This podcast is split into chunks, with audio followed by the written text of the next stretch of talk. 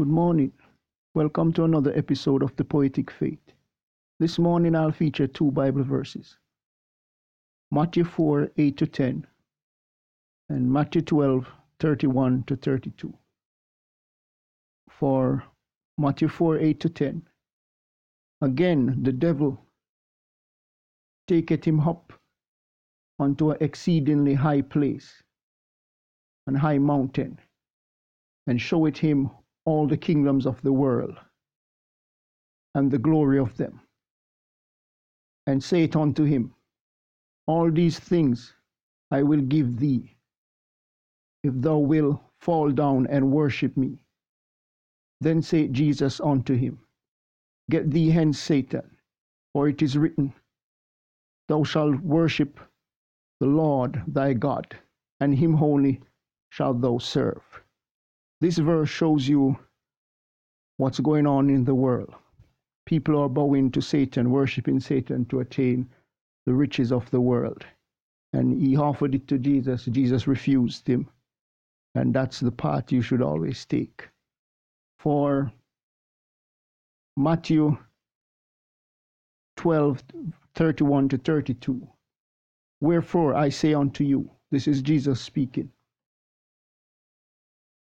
Wherefore I say unto you, all manner of sin and blasphemy shall be forgiven unto men.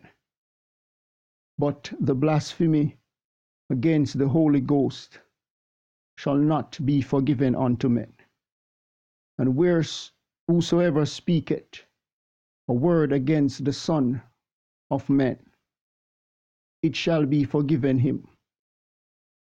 But who speaketh, whosoever speaketh against the Holy Ghost, it shall not be forgiven him, neither in this world, neither in the world to come.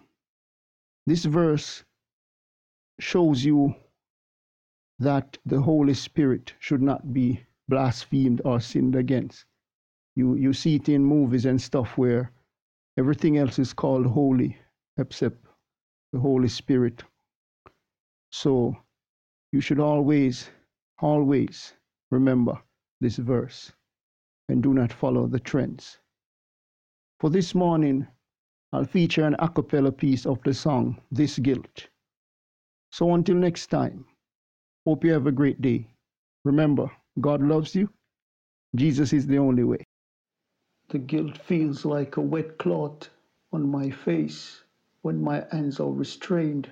I'm breathing in the fumes of demonology, just like could remained, just like a little. Do they initiate this to fill their feast?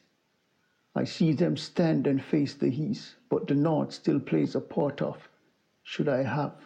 How do I sort of? This guilt is forcing my heart from its socket, placing my brain in their pocket. I am not theirs, but I have to. Again, I feel hell's coldness flowing on my toe. This guilt, I know I can heal with forgiveness. God will forgive if I ask, but I'm still conflicted in the mess. Away, oh guilt, although you have become me. Cause I often seek you out because you seem friendly, but then you taunt and haunt and ravage and hate.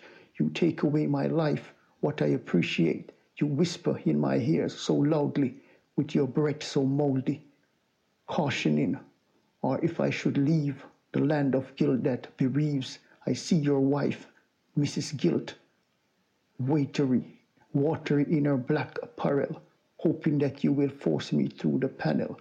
God is in my corner, even through I'm foolish. My prayers to Him will make you vanish.